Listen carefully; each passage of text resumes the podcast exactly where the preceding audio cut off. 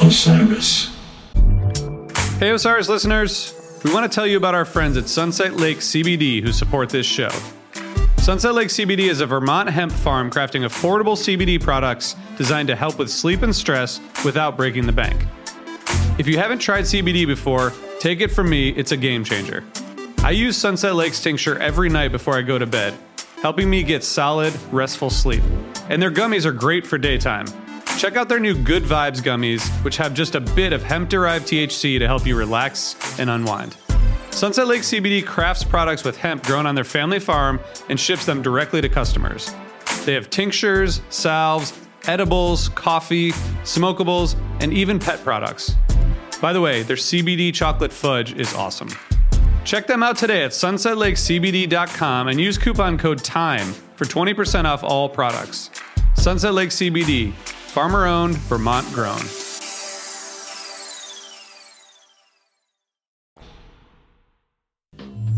Loyalty described as do you care? And I care, and that's why I'm on this show. Comes a time, here we go.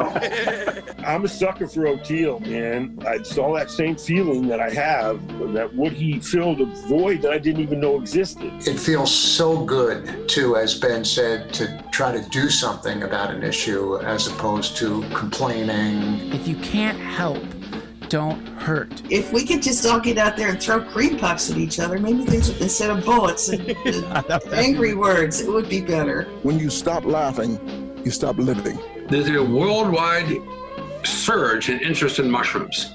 It was deep, man. It's not that TM makes your mind quiet down there. It already is. We're just stuck up here. We've lost access. And Jumpin' Jack Flash came out by the Stones. So I thought, all right, perfect, man. I'm gonna drive, and I started driving through the neighborhood, and I got I got a text from Mick Jagger. People saying that you know what we do is non-essential. Well, playing those few gigs that Yeah. you saw me at felt pretty essential to me. It wasn't like they were clapping from here.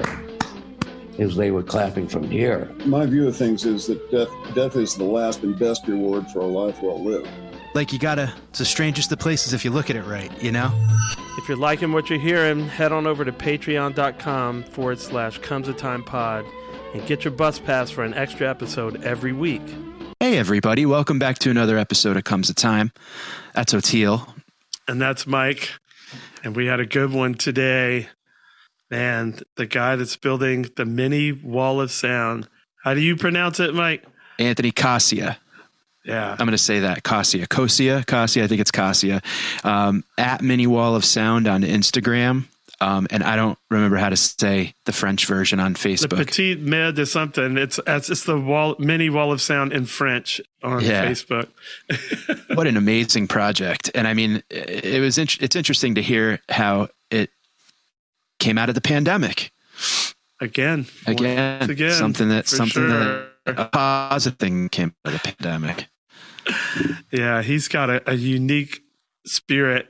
Definitely got that Grateful Dead spirit to even try to take it on because he was like, you know, one of the coolest things that he said was, I actually, you know, though he obviously did a lot of research, he was like, I didn't want to do too much. I kind of wanted to find my way Right. through all the problems and kind of arrive at it the same way they did, yeah yeah which he did.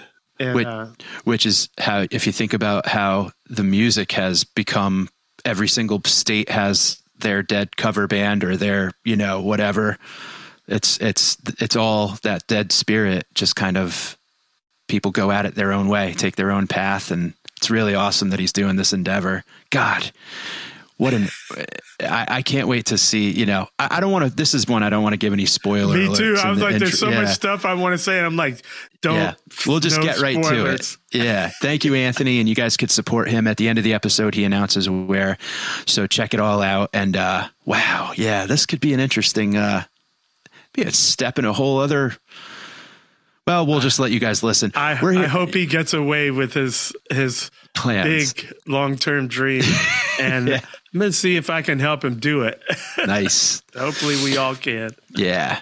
Well, thank you, Anthony. Thanks everyone for listening. We're here on Osiris, uh, home to so many great podcasts. You can go to osirispod.com, check them out. And uh, we're on Patreon, patreon.com forward slash comes up time pod for a bonus episode each week. So uh, thank you guys for listening, and uh, we'll see you next time.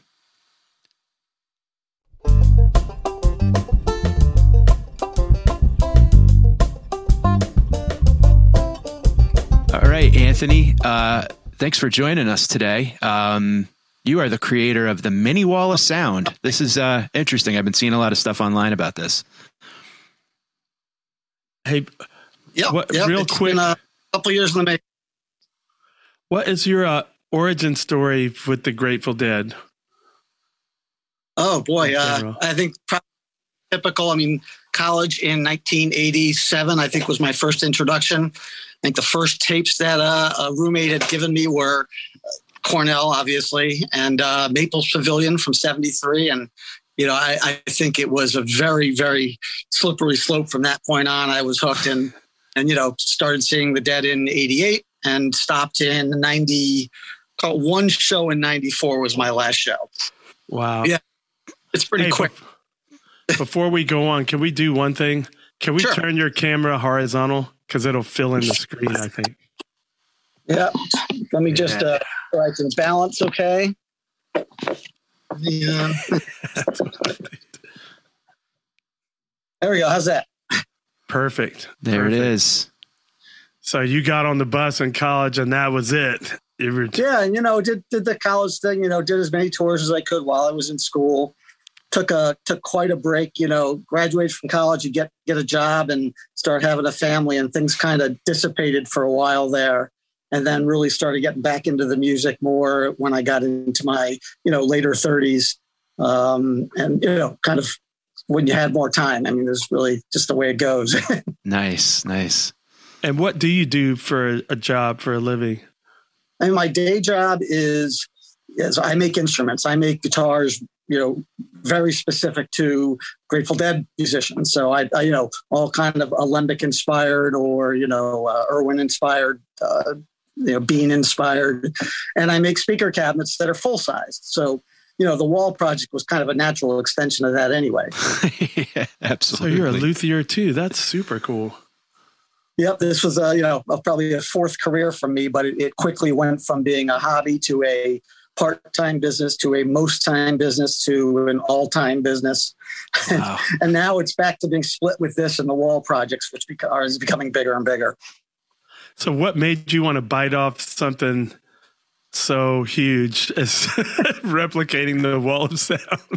you know, it, it's uh, honestly, it's kind of shocking. No one's ever done it since then. Um, it- it's such this piece of the lore of the dead that you would think somebody would have wanted to at least do this on a scale uh, level. So, you know, for me, I build, you know, 100 speaker cabinets a year. So that's a third of the wall right there. Hello, Pantheon podcast listeners. Christian Swain here to tell you more about my experience with Raycon earbuds. Our family now has three pairs of Raycon earbuds around the house, and my wife just grabbed a pair of the Headphone Pros to replace some headphones from a company that was double the price. And yes, she loves them. Now, if you haven't pulled the trigger on a pair of Raycons, or even if you have, but you're in the market for another pair because they're just that good, well, now is the time to check them out because they just launched their upgraded model of the best selling everyday earbuds. With Raycon's upgraded everyday earbuds, now you also get active noise cancellation, ergonomic design, and multi point connectivity that lets you pair with two devices at once. New quick charge function, three customizable sound styles, plus awareness mode. Available in a variety of vibrant new colors to complement any and all skin tones. I even have a pair of earbuds in a cool green color. I have tried just about every earbud known to humankind, and these Raycons are fantastic.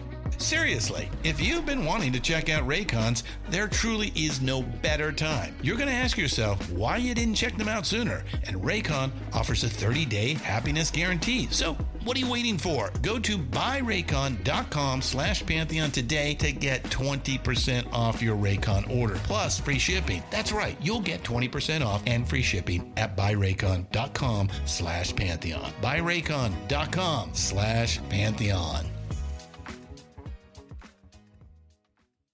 That's sitting in my in my shop every year, and it's like, damn, I should really just start keeping these cabinets and start building the wall.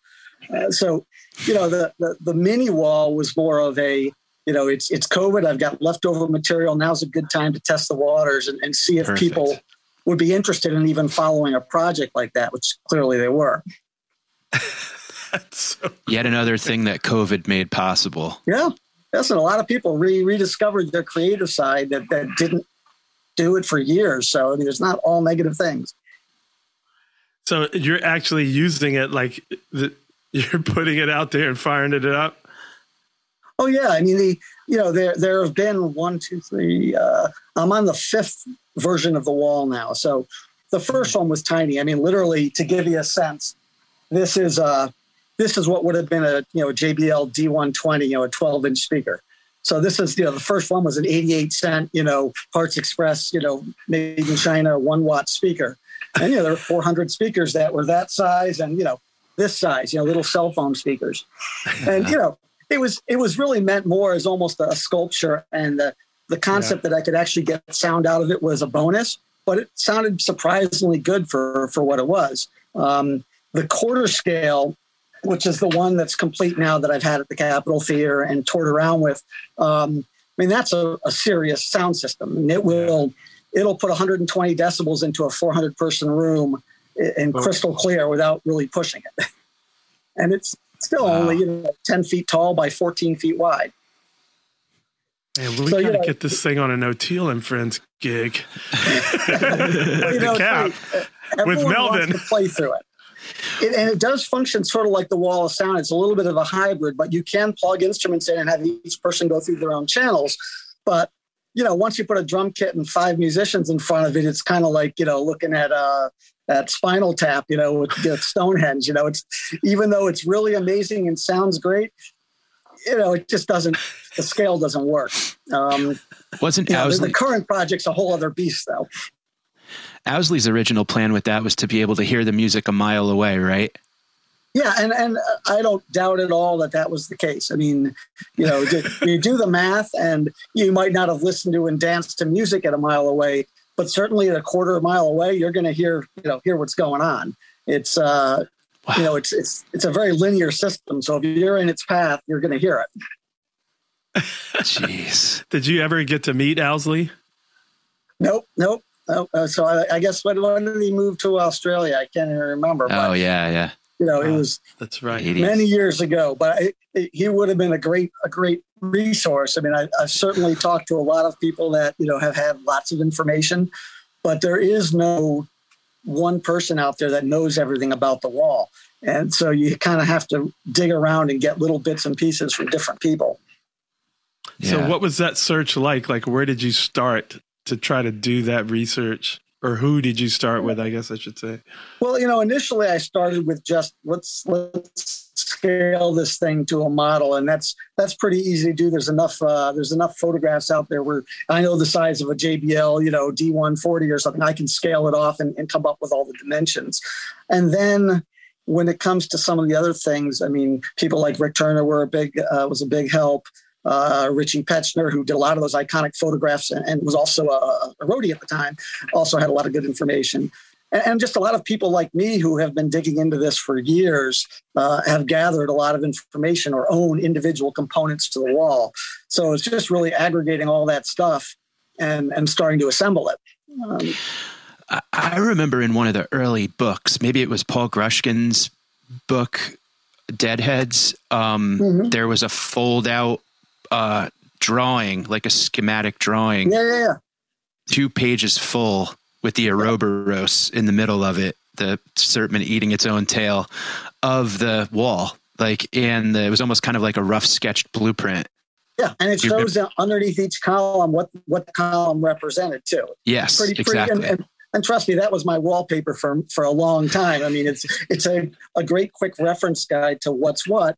And now, of course, it's ingrained in my mind, and I can tell you what every single speaker did. But you know that that was a perfect scale drawing of you know the ultimate 1974 wall.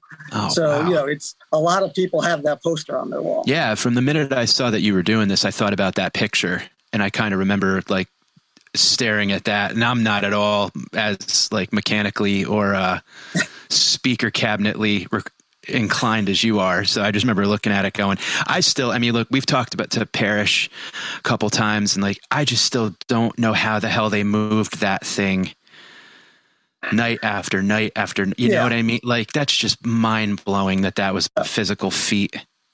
Yeah, that- I think that was and- and that's accomplished. what some people don't really understand about the project is you know you could build you could do this project as a monument to the wall or to the dead or to the roadies, but really it's it's more of a um, you know if if you were to try to think of what would be this physical manifestation of what the ethos of the dead is, it's the wall of sound. It's just uh, you know here you have this huge dysfunctional family that somehow managed to do something that was massive, uh, just logistically a nightmare, uh, technically b- groundbreaking, and somehow they were able to pull this off. Um, and obviously, it imploded at some point. But you know, I think the whole concept that they really didn't care what it took or what it cost or what the ultimate cost of the band. It's like, but we got to do it because we just want to put out the best they can, and and, and so there was there was no commercial logic to it, you know. Yes, there's no commercial and no logic or physical.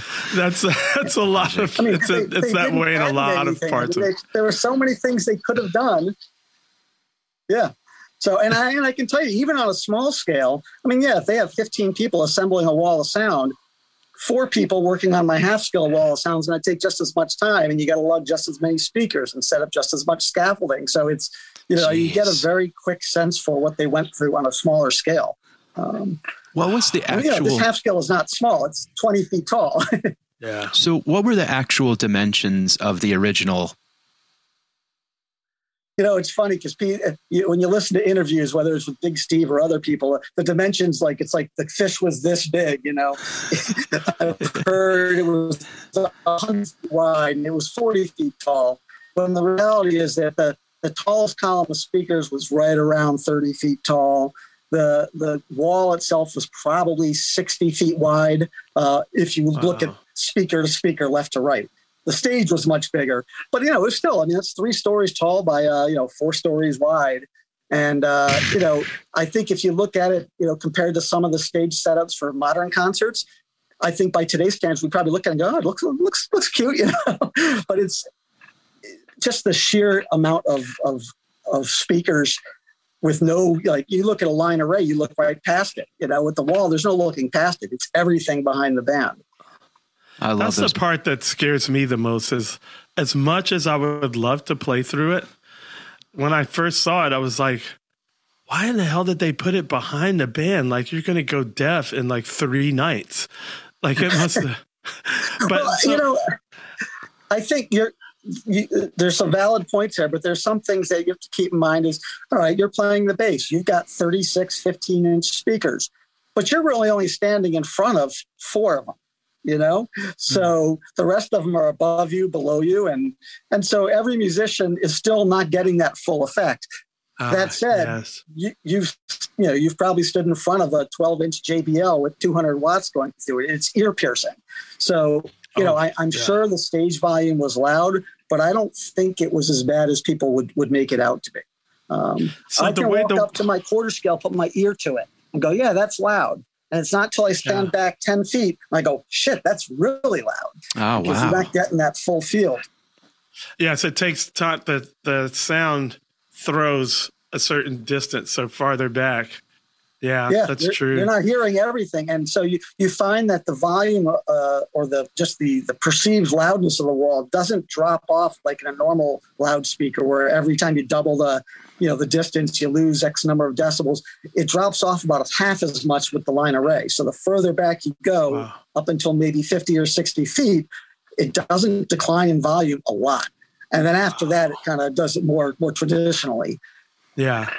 Interesting. So I'm I I think you said something earlier that makes me think that I wasn't uh, clear on how the wall is set up. Or, were you saying that like in this section of the wall would be Phil, this section of the wall would be it's like Yeah, I mean, everybody to- it, the real simple way to look at it is, you know, think back when you were a kid and you had a little garage band. You showed up at the garage with your one by 15 bass amp. The only difference is, is that Phil has a, you know, 36 by 15 combo amp. I mean, it's there was nothing between him. He went from his bass into two Alembic F2Bs, into four McIntosh MC2300s, and right into his speakers. There was no, there's no one at a soundboard saying, "Hey Phil, we had to turn you down or tweak you." It was just a huge combo amp to him, and the, the same for every member of the band. Which was, he had that bass that had every knob. Like, can you talk about yeah. that? Sure. I mean, uh, he had Mission Control, which Rick Turner, you know, built for him. Which you know, I, am building this half scale, scale wall with the intent that it is set up to run the quad bass, where it was really a six way system where you could run it yeah. in. You know, you could have every string mapped to nine of the 36 speakers, and or you could run it in just all of them going to all of them. A bunch I of mad scientists, people, dude. oh yeah, I mean, people think that Phil used that all the time, but he didn't. I think he used it for, you know, probably for some some real heavy bass jams or when he was doing, uh, you know, Seastone stuff, um, you know, where it was just crazy feedback and stuff. But when it comes to just regular songs, he was just playing like a standard bass. Yeah. But the concept is pretty wild. Sure uh, so, you know, I, I, I designed the second one to make sure that, you know, we could plug mission control right into it and have it play exactly like it would have through the wall. Wow. Shit. Man, what a crazy cool thing. They dude. built that thing before computers, before you know what I mean? That's the thing that I think about too with that is like I imagine like nowadays if a band, you know, I mean, yeah, you have an iPad and you look and you're like, oh, this is faulty or this is like this needs tweaking. You have like a control panel, you know, digitally. If something fried during a show, they just oh. kind of they had to know it. It was like only that one crew could figure that out, you know and they blew up a lot of speakers as a result. So I, you know, what I what I've been trying to do, at least up through this point, is do sort of a hybrid where you know my goal is to use newer technology wherever it makes the system more safe, more scalable, and maybe a little bit more control where you can't blow up half the wall. But I want the perception to be that from a musician's perspective, that when they plug in, it should be no different. They should feel like they have 100% autonomous control over their own speakers, you know, just like they're in the garage. So, you know, I, wow. I've done that where now everyone's going to, you know, may go through the soundboard just to route them to their speakers. And I can set limits on certain things. But I can also now take this this half scale wall. Let's say that uh, you know, you want to run a band through it that's not the dead and they don't like playing with you know Fender and JBL speakers. They like their play their Marshalls and Celestions. Well, we can set up a bunch of Kemper profiling rigs, and now they can dial in exactly what they want, still be playing just through their own speakers, but not have to sound exactly like one one you know one tone you know path or, or another. Uh, can you explain what Kemper profiling is? oh, there's yeah. this uh, a Kemper profiler, uh, and there's a lot of brands oh, of, of, these things out there. But you know, nowadays, because a lot of musicians end up going rather than going through their amp, they can go direct to the soundboard and then to the PA. So these these profilers simply are essentially computers that say, "Hey, I want this to mimic a Fender Twin Reverb preamp and mimic a McIntosh power amp and mimic a JBL D120 speaker and do an admirable job of, of mimicking that without ever having to have a, an amplifier on the stage. It can go right through the soundboard. So it's so, amp modeling, basically, or it's yeah, it's amp modeling. speaker cabinet modeling. um, so I'm sort of using it differently in that I'm not going to be putting that stuff into uh, a PA system. I'm basically taking it from the musician, kind of shaping it the way we want, and then giving it right back to the musician in their speakers only. So from them, they don't really know that the signal path is going through the soundboard and all that. They just know that what's coming out is what they expect it to sound like. At least that's the plan and the goal. wow. That's cool. What was the most surprising thing that you found about the wall of sound in your research about it? Like from having to go, okay, I'm gonna actually replicate this. You know, I wouldn't say there was. I mean, you just assume it's going to be a pain in the ass to deal with, and there's going to be all these things that are going to go wrong, and everything that you would assume is true.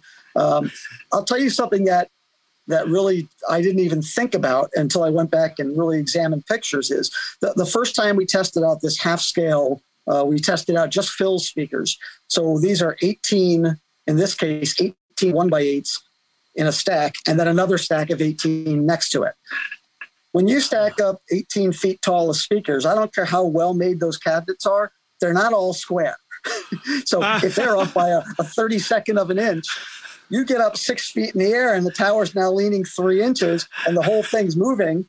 So you go back and look at pictures, and yeah, they had that same problem. You could see little shims everywhere because they had to shim the speakers as they went up.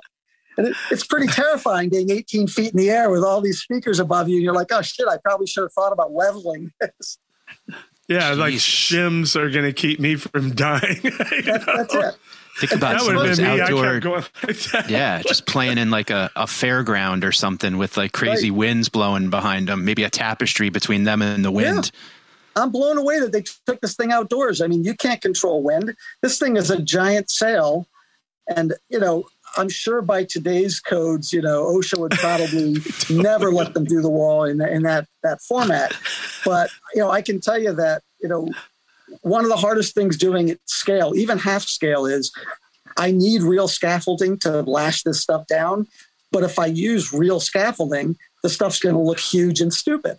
So when I have to fabricate all this half scale, you know, scaffolding that while it theoretically can hold my weight, I can't use it as a platform to set things up. I got to set up a rolling scaffold behind the scaffold that I can actually use just to assemble things.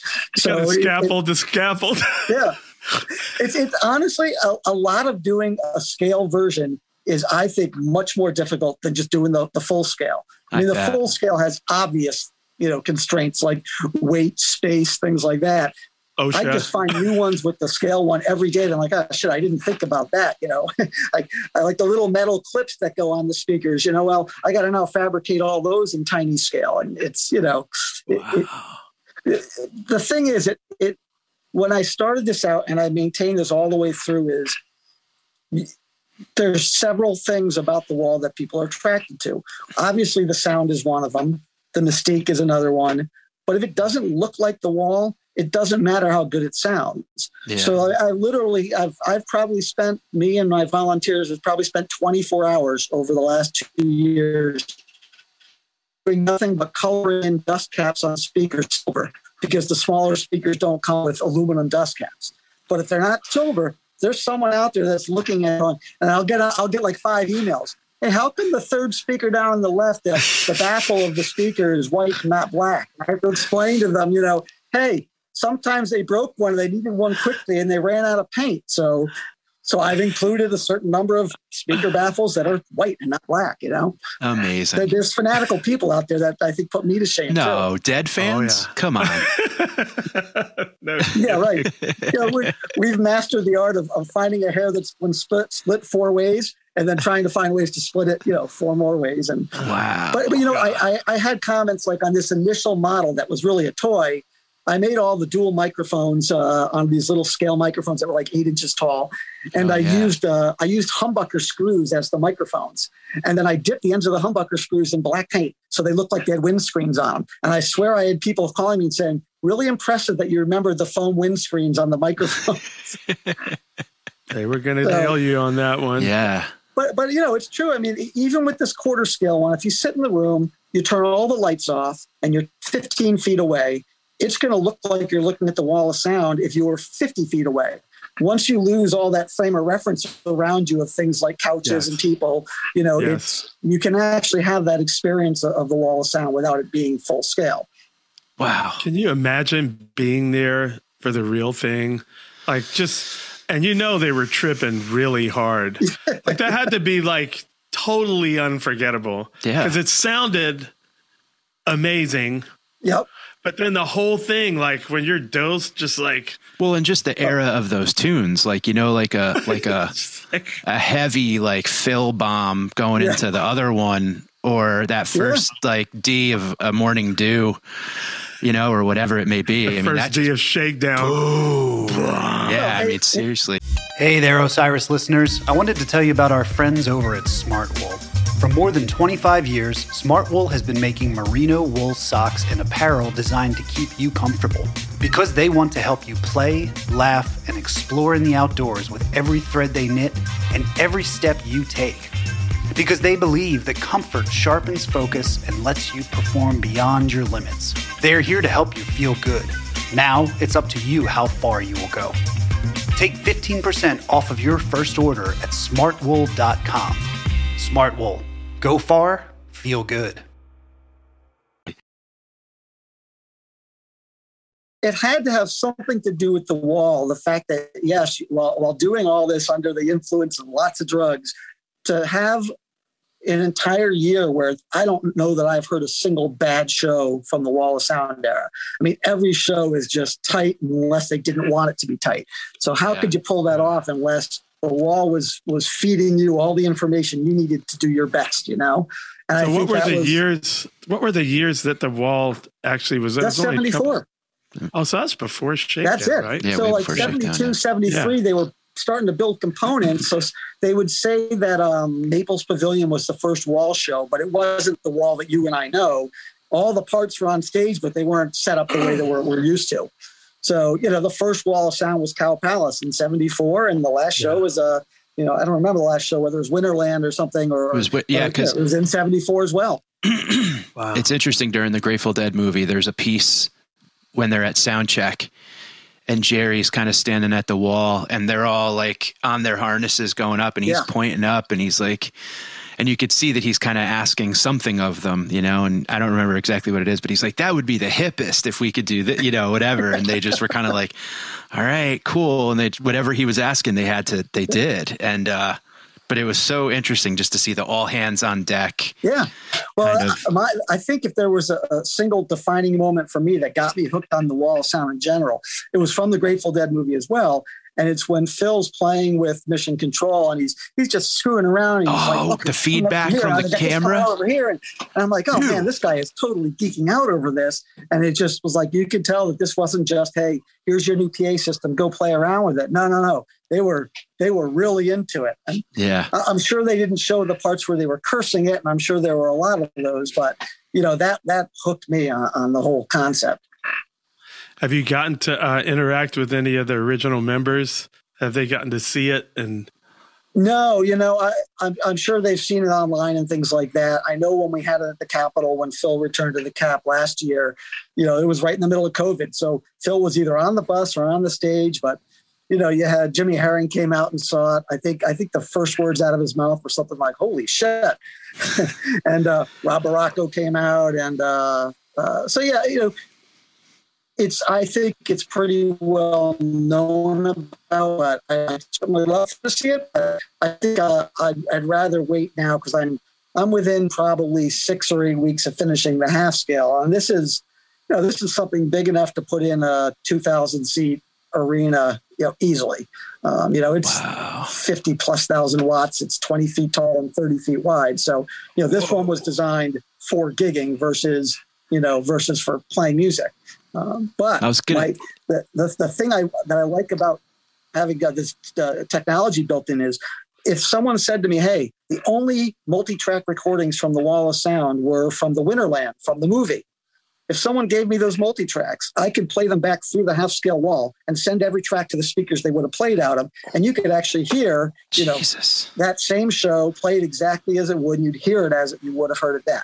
Which I just think would be the that would be the bee's knees. yeah, like have video, like have a video screen. Yeah. And then have the sound come through, get sync it oh. up, and have the sound, dude. Yeah, and That'd you, you hear Jerry coming out of Jerry. You hear Phil coming out of just his. I and you hear it exactly as you would have heard it if you were there.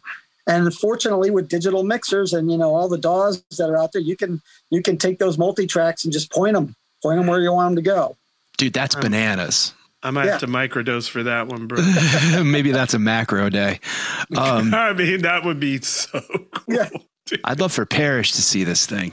Me too. Uh, well, yeah, that's where I'm going. I, am like, I I know the guy, so I'm like, let's set it up. Like, where's it? Where can we get them to come see it? Because we they need it, to know, do. I'm I'm hoping that by uh, end of October, uh, by mid-November, maybe uh, it is 100% operational. And you know, I, I'm I'm very fortunate that I, my space is about 1,500 square feet, and I run out of space. I couldn't set up, you know, a quarter of it in here. So uh, you know, there's a foundation, Spread Music Now, that uh, supports you know music education initiatives. And I know the guys, and I've done some work with them in the past. And I, I called them up and said, "Hey, you know, you guys know people involved with the arts. Do you know anyone that might be willing to donate some warehouse space for, you know, two to six months? And they said, you know, we just closed down a church yesterday. so I am moving into a church as we speak that wow. has 40 foot ceilings. And while it's not big enough to really push the wall, I can set the whole thing up, get it tested out, and have people come in and you know at least the the people that I want to have experience see it before I have to find a, a bigger location for it. So um, I'm really hoping this fall it's it's ready to go. You know, so it's Alice's restaurant meets the Grateful Dead movie. Yeah. you can have Thanksgiving at the church.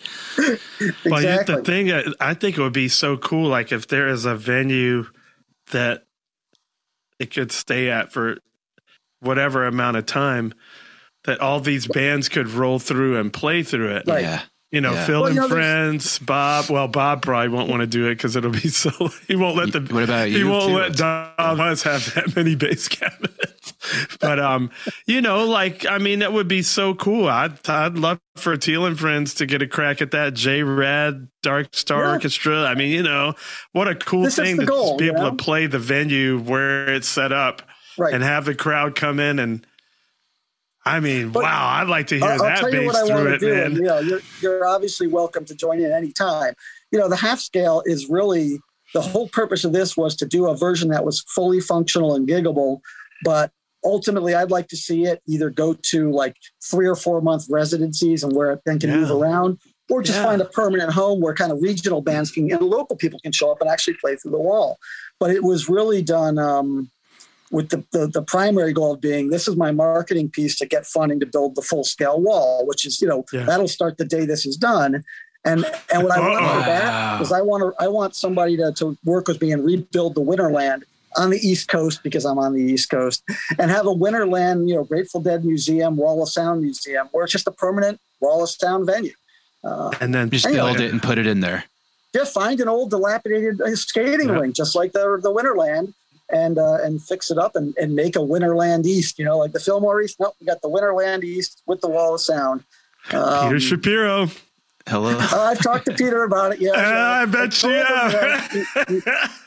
I was trying to build the FOMO on this one. You know, someone's going to do it. no, it has. I think it's a great idea because even just the half scale one, but if you have the full one, like set up somewhere in a venue, I'm partial to the just stay in one place because moving it, yeah. it's such a. Yeah. But if it's in one place, I think if you did that, just recreated Winterland somewhere, and then all these bands could come. Yeah, dude. Are you? Oh wow! I've had people Everybody drive six hours to see the quarter scale wall, and they were glad they drove six hours to see it.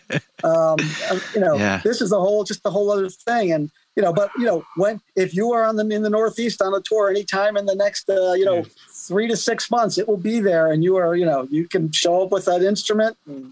I'm trying to work on building a, a, quad bass of my own to work with it, so that we can really play with it. But uh, you know, I, I I have a feeling that once this is done, getting the full scale project going is going to be easier than this one was. It, it's hard to get money from people to fund a model, even if it's still huge. But when people see this and they go, "Wow, this is real," they'll be more apt to want to be involved with the with the full scale recreation you know, you just brought something up about building a quad bass, and I wanted to ask you, like, does is doing these various models, bigger, small, smaller, you know, or biggest to now, yep. has that changed the way that you look at building instruments? Well, that's a good question. Um, I don't think so. Uh, I mean, the only thing is, I, I certainly it certainly changed what instruments I enjoy. Now, I've always been a fan of Wolf. Well, Wolf was the guitar played through the wall all the time. So, how much of the tone was Wolf versus the fact that all the recordings were through the wall? It was probably a, a mix of both, but there's yeah. something about that. That's like the golden age of the dead is Wolf yeah. and the wall and yeah. Phil with Combo. the quad and, you know, Phil with his big goofy lamb's wool, whatever uh, strap on his bass. I love that thing. It's such a perfect era. Yeah. It, it really, it really was. I mean, and it's it's funny the parallels between 74 and now. We're building this this wall in the midst of essentially a gas crisis. I mean, that's what bankrupted the wall practically is they had all these semis trucking around the country in the middle of a, a time when we were waiting online on alternate days to buy gas. And, you know, I was paying five dollars a gallon for gas the other day, so it's not that far off. Only I need four sprinter vans, not four, uh, not four semis. Yeah, Jesus, crazy man. It's Well, I really hope. Uh, I I I now you got my brain turning because I remember Phil saying that like, how could you not like you know this enormous, however many the thirty foot bass cabinet, and I was like I would be afraid to touch my bass, but now that you said like you're only hearing the ones, the ones, the ones right behind you essentially like all the the rest are blowing past you that's got to be one hell of you got to feel like thor you oh know my god, yeah. like wow That that's it. And and it's funny. We had, we had a really good bass player. Uh, Dan came out when we set up all these uh, all these you know eight inch speakers, and he's like, he was almost like I forgot how to play music because all I wanted to do was try out different notes and chords and things just to see how they'd sound through it. Because it is a you know he's like I didn't want to play a song. I just wanted to do this just to see how it would sound. And and Yeah. it's amazing how different it is when we stack up nine speakers by four versus 18 speakers by two. Totally different sound. You know, you, hmm. you would think same speakers, same wattage, same everything, but no, ranging them vertically that tall, they all start to couple together and it totally changes how everything sounds. And that's why Phil's speakers were, you know, 28 feet tall is, you know, that was the the length of the standing bass wave of the low E, 40 hertz. So that translates to we got to make the cabinets 28 feet tall. That's why it's that tall, that tall. Um, so I can't go 28 feet tall with the half scale, but Yeah. once you get a little bit over um, over half, you start to get some of those benefits of of the of the, at least the speakers kind of coupling together. yeah Man, that crew literally built a castle every time they went to a different place. i mean It's it just listening to in Long Strange Trip, listening to to Steve talk about how it was like, you know, they were they were there Yep. way before everybody else built it, set everything up, made sure everything was secure. Then the band came and sound checked, and then the band played. I mean, marathon shows then, right? And Yep. then the minute that the show was over, they started breaking down, loading, and then off to the next gig. It's mean- you know I mean, it- there's what- some disinformation. People thought that there were multiple walls of sound that were trucked all around the country. There was only one wall of sound. Uh, can you hear me all right? Yeah. my, Yeah. my my Bluetooth kicked out, so I'm on the phone now. Um, the there was one wall of sound, multiple sets of scaffolding. Because think about where the real effort went in. It's you got to set up a stage that's you know 100 feet wide by 50 feet deep, and then build all the scaffolding. So, Yeah, the but still, I, I can tell you that you know they were able to from the time they started load in, you know, six hours later or whatever, have everything at least physically erected. That's crazy. that's and- and superhuman there's there's a great video out there. You know, they took this whole thing to Europe for four four venues or three venues, and there's some home video out there of them hoisting these speakers up there. None of this stuff would be OSHA proof. They've just got ropes tied around them. They're pulling them up with pulleys while they're standing directly below the speakers. And there's 150 cabinets before you even get to that big center, you know, vocal array. And then we talked with Steve about like just even like the old roads that they had to drive through to get there. Yeah, exactly. oh, Hang on man. one second here. Somehow a call came through. It's amazing. You know, No I, if you talk to Billy about it, he was terrified because he was, you know, he was in the, the drum kit right underneath that vocal uh, array, which that Yeah. weighed, I'm guessing, right around like 3,000 pounds. And it's swaying in the wind. So they pulled him forward a bit, I think, so he wasn't directly under it. And, you know, in this half scale version, it's five feet by five feet by three feet and weighs about 700 pounds. That's going to kill you just as easily. yeah oh yeah Yeah. Yeah, move me, man. I look up all the time. You know, when things start getting windy and Yeah. stormy, and Yep. I'm like, because there's some really big trusses Yeah. Right. Uh, this happened to me in a, a club at some beach town. A friend of mine was a lead singer. He was a really bad alcoholic too. Um, and he bent down and I saw this happen. I was not on stage. I just happened to be looking at the stage. Yeah. And so you hear this bang, and I went like that. And Sam, the singer, had bent down to pick something up off the floor. And the thing was like right above it. Wow. Where he would like if he had he would have died if he had Yeah. been just standing up. Like he bent down at the right exact moment. And it sounded like a bomb going off. And Oh, he yeah. went straight to the bar and started drinking. it was like noon or whatever. not like the wall where one speaker can fall off. If a truss comes down, Yeah, everything's coming down. I mean, it stopped, the the chain stopped it, but it sound and and so whenever I'm on stage, I know it's probably going to stop way before it hits my head or what. I don't know how they have it I set would, up. I I'm sure it's safe but I can't shake the feeling. I still look and then I move this way. I'm going to stand right here while this thing's swinging like this, you know. Yep. And when you think about like we lower our speakers now when storms happen, they just set Yep. it on the stage because they Oh, start wow. swinging so far. Like I can't imagine the walls like with shims and rope. I'm just like Yeah. uh, uh, Yeah, got, they got rope, not chains, not cables, just just rope. Every now and then, kind of looks like they were tying things off, but largely it's you know it's not like it's hung from a truss. It's it's just being held in place by its own weight. We even found that when we stacked all those speakers up, after playing it for about a half hour, you look up and the top speaker is a quarter of the way off the one below it because it's the only one without weight on top of it. So now it's like, all right, the top speaker's got to get, you know, somehow screwed in place. Otherwise, you know, nothing's holding it in place. Damn. Didn't even think about that. yeah, well, I didn't either. it's like what But if that kind of goes to my point. You like, learn these things that, you know, Yeah. they probably Yeah. learned all these lessons that I learned now on a larger scale. And, and part of me likes the fact that I'm trying to figure these things out without doing too much research because I think you end up at the same conclusion. And it's kind of neat when you, you arrive at that same, that same answer that they did on your own. You know, Sure. It makes you feel a little less alone in it. yeah, that's really cool though. I mean, it's a it's kind of a great way to honor it is to take that same path. Yeah. yeah. You know, No, listen, they they were smart people and had really brilliant people working on this, but at the same time, they were flying by the seat of their pants, you know. And Yeah. you, know, you, you could tell just by looking at it. If you look at one year's worth of wall shows, find me two shows where every speaker was in the same place. No, hmm. they were angling things a little different. Maybe there was one less speaker here. You know, maybe it's because they dropped one and broke it, or maybe it's because they were tuning it to the space.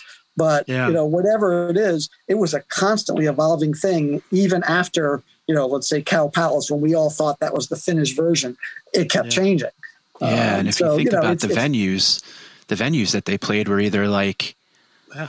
Fairgrounds, which were Yeah. wide open, flat spaces in the middle of the country and like tornado, you know, alley, Yeah. all the way to like Veterans Memorial Coliseum type, you know, like like minor league hockey arenas and shit.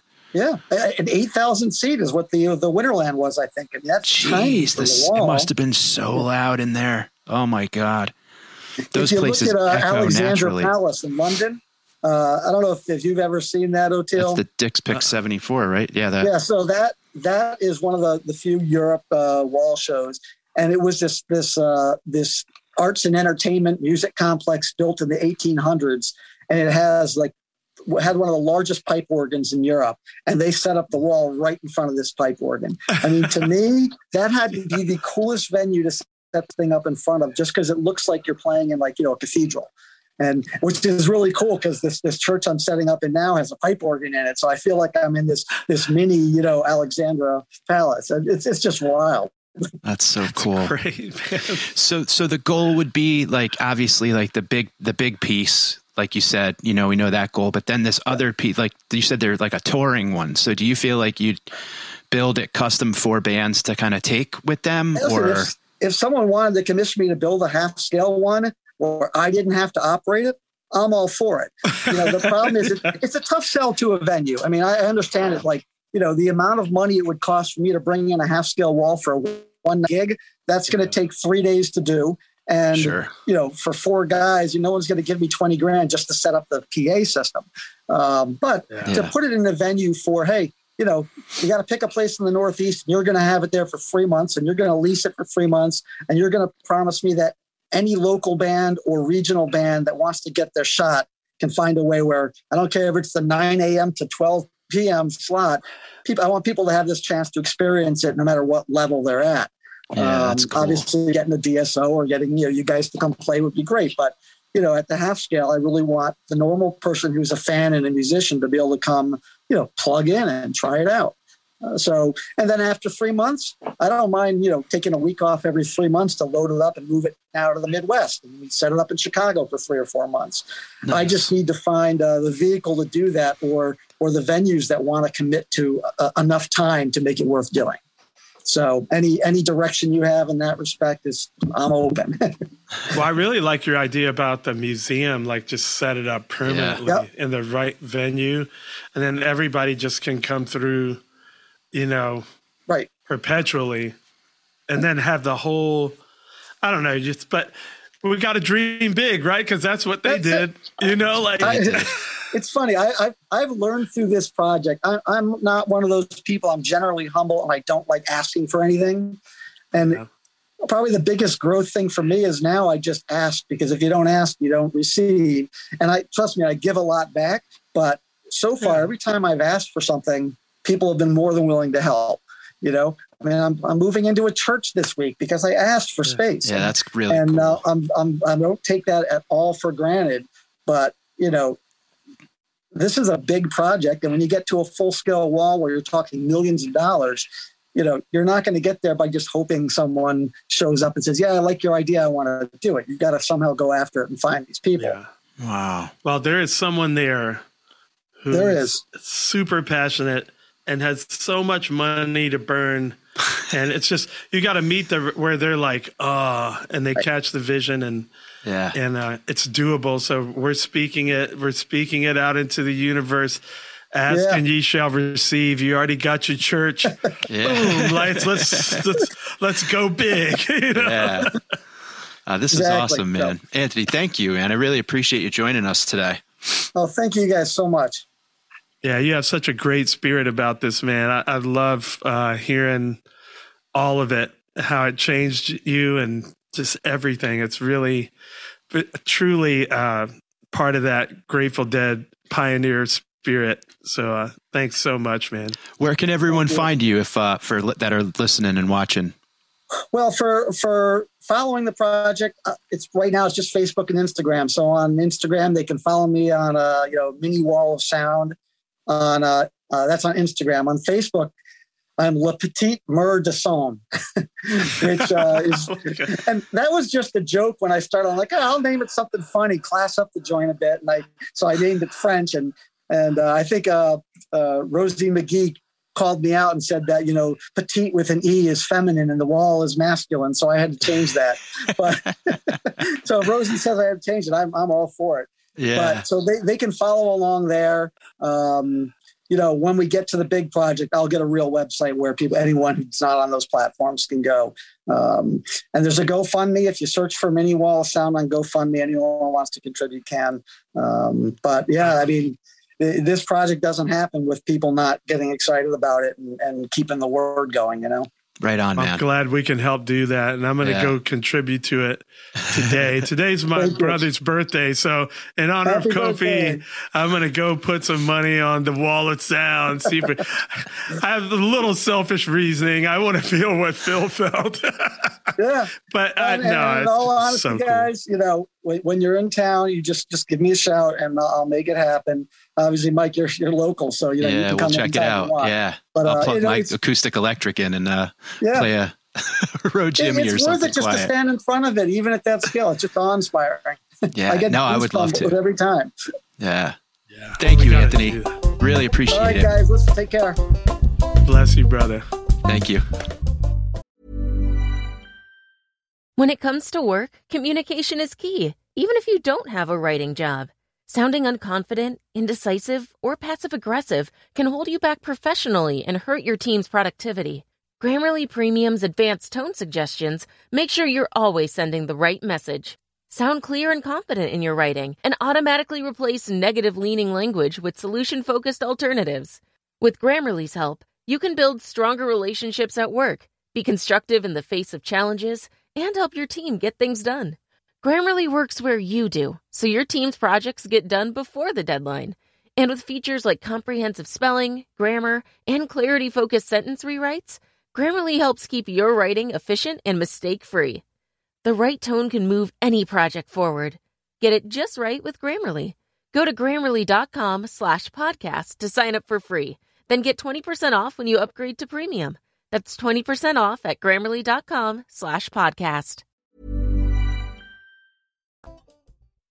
Osiris. It's NFL draft season, and that means it's time to start thinking about fantasy football. FantasyPoints.com features industry leading experts and prognosticators using proprietary hand charted data to help you score more fantasy points. FantasyPoints.com is the place to go for whatever kind of fantasy football you play. Whether you play fantasy football, daily fantasy sports, or do a little bit of everything, Fantasy Points has the meticulously researched content to guide you to victory. And why wait for the fall? Fantasy Points also covers the new spring football league, the UFL. Join the guru, John Hansen, Scott Barrett, Joe Dolan, and other massive names in the fantasy football universe with an exclusive offer. Use code Pantheon for 15% off any fantasy points package, including the all in package, with access to every article, tool, and data nugget that Fantasy Points has to offer. That's fantasypoints.com and code Pantheon for 15% off at Fantasy Points. Fantasypoints.com. Code Pantheon. Score more fantasy points.